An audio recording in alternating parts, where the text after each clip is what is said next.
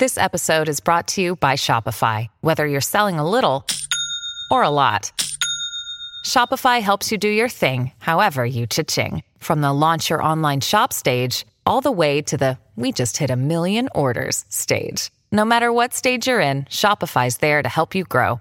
Sign up for a $1 per month trial period at shopify.com slash special offer, all lowercase. That's shopify.com slash special offer.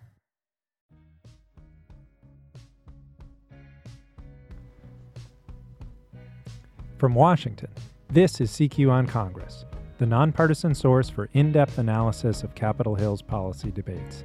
I am Sean Zeller. Republicans took a shellacking in November's election, losing control of the House, and President Donald Trump's approval ratings remain mired in the low 40s. That would seem to be cause for some introspection. But John Miller reports in his new cover story for CQ magazine that the GOP isn't doing any of that. So I've got John here to talk about it. Welcome, John. Thanks for having me. So, John, I think Republicans in pro- Congress are probably looking to Donald Trump to set an agenda. And that's part of the problem, right? Right. What can happen is uh, you could come up with a policy agenda, as Republicans might want to do in Congress, but then Trump could undo that with a tweet or something that he announces off the cuff in uh, a press conference in the White House. Um, healthcare is a perfect example. Just last month, uh, he declared that the party was going to be the party of health care and uh, completely blindsided Republicans. Um, I think we're going to have a great health care package. I think the Republican Party will become the party of health care. And Mitch McConnell came out very quickly and said, no, no, no, there's not going to be any kind of health care vote uh, in Congress this year or next. So I made it clear to him we were not going to be doing that in the Senate.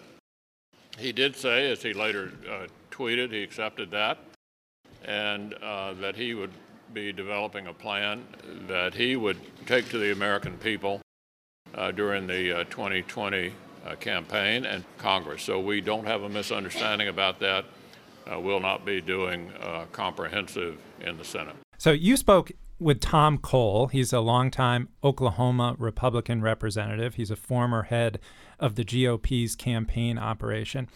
And he, I thought, very interestingly, said that there was no new policy agenda and he didn't think Republicans needed one. Right. I don't think uh, a new agenda uh, is really likely to, to help you very much. I, I think, frankly, the president will set the broad national agenda. What was his reasoning? So, the problem for Republicans and what they found out in 2018 was that their message on the economy, their message on tax cuts just didn't resonate with voters. And so, what you saw towards the end of that campaign was just constant attacks um, on Democrats, government run healthcare, security issues, immigration. Um, and as we saw, that didn't even necessarily work. Right. I mean, the, as I recall, at the end of the campaign, uh, President Trump was really focused on immigration and riling up his supporters about illegal immigration. Uh, and a lot of Republicans thought, though, that he should have just said, look, the economy's great. Are you better off now than you were two years ago? I would think that's the Republican agenda going into 2020. We just got news today that the economy continues to grow at a rate greater than 3%, more than the economists were predicting. Right. That is what Republicans are working on right now. Uh, I spoke with Tom Emmer, who is now the current chair of um, the Republican, the National Republican Congressional Committee. And his point was that, yes, they got hammered on health care. They didn't have a good message. Yes, they got hammered on tax cuts. They're trying to uh, come up with a new message on both of those things this next time around. What that's going to be, it's kind of early days. They haven't really settled on um, any sort of message on that, but it seems like they're at least going to try to revive that in a certain way. Right. Okay.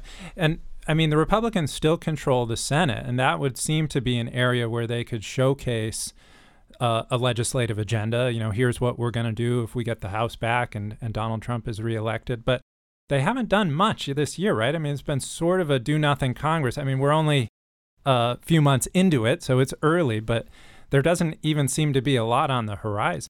No, that's true. And it seems like Democrats and Republicans alike are content with doing messaging, not legislating. Um, you know, Democrats have passed a number of bills in Cong- in in the House, but at least with the Democrats, you can figure, okay, they're going to pass this big good government bill if they take over the you know control of the the Senate and the White House, and they're going to go for that fifteen dollar minimum wage. But on the Republican side, I I don't know what would what they would do if they got con- full control of government. Uh, it's not really clear what they would do at this point. You're listening to CQ on Congress.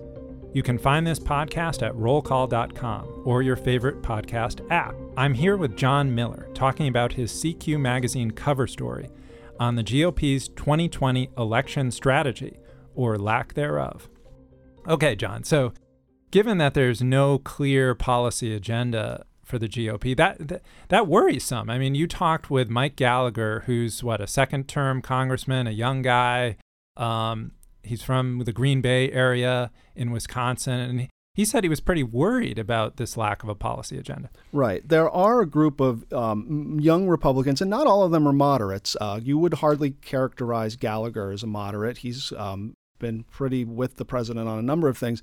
But at, it, to a certain extent, yes, he and others are are voicing this concern. Um, you know, Adam Kinzinger, who is a um, Republican from Illinois, is another one who's you know a younger guy, and they they their their feeling is, look, we cannot rely on the core Republican voter that's been with them for years, you know, and this is a message that's been coming from a lot of other p- members of the party. There's changing demographics. The younger people are voting more Democratic. They're becoming, um, you know, more diverse. Uh, Republicans are eventually going to run out of the white voters and the older voters that they rely on.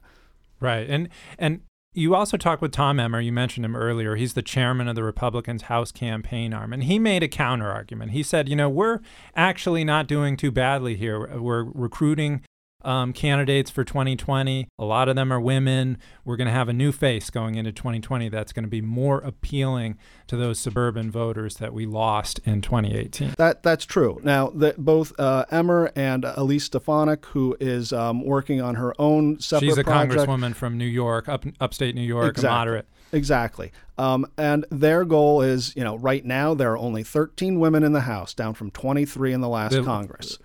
The a Republican. Republican. woman, I'm yeah, sorry. yeah. Yes, Republic. Thirteen Republican women in the House, down from 23 in the last Congress. And um, thus far, Emmer has told me that they met with 286 candidates in the first couple of months of this year, and of those, 120 are women.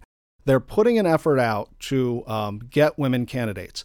The problem is, is that they they had hundred candidates or so run um, in races last year, and only one of them won. Um, you know, the, Getting through the primaries. getting through the Right. primaries and getting to the general and then actually um, winning their election. And that's Carol Miller of West Virginia. There's, there remains this open question of can they actually get these women across the finish line um, in, in these races? But Emmer didn't propose a policy agenda. So his what he was talking about when he said they have they have a strategy is really changing the face of the party, giving the party a new look. But he wasn't saying, "Oh, we're going to do more tax cuts or we're going to do something on health care." Right. Uh, you know, you could argue that is this a cosmetic issue uh, as opposed to a uh, substantive issue, and um, and and and and I would say Stefanik, when I talked to her, had the same sort of response. Uh, Stefanik said essentially the same thing. We're going to be running on the same things that we ran on the last time. And one other thing that they're going to be running on is against whoever the Democratic presidential candidate is. And we're seeing this as, as clearly part of their, their strategy, that they're talking about socialism and left wing ideas. And they're hoping that um, these suburban voters, so, so crucial to their chances, uh, will be turned off by things like the Green New Deal, the Democrats' plan to deal with climate change, or Medicare for all. And this is, this is a, no small part of the strategy. That's right. Uh, you know, they they have talked about this, um, and, and they're happy to talk about it, and for two reasons. One, it stops them having to talk about Donald Trump all the time. You can talk about Democrats and the crazy things they're doing, and and and you can talk about Democrats are not in favor of um, stopping an abortion after a certain point Right, in time. Right, they've been doing some messaging bills Right. on late-term abortions. um, anti-Semitism. You know, that's the focus. the Ilhan Omar representative from Minnesota Exactly. and the controversies over her remarks. Right. And they've already started using these Congress members. They've used Omar. They've used uh, Alexandria Ocasio Cortez of New York, um, in advertisements already. Um, their their focus is um, let's go and and paint these new members um, as the face of the party now, and see if that is effective in 2020.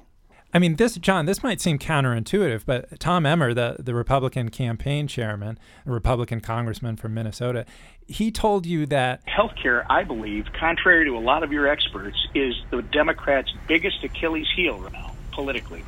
Uh, they may think they own this issue today, but at the end of the day, this is the issue that will take them down. He thought, in fact, that Republicans could turn health care, this issue so associated with Democrats, into a GOP issue by playing off the Medicare for All. That's right. And it doesn't sound like, uh, you know, Republicans are going to come up with any new grand plan. It's essentially um, we're going to attack them on Medicare for all. They're going to take away your private health care that you like. Exactly. Thank you, John. Thank you, Sean.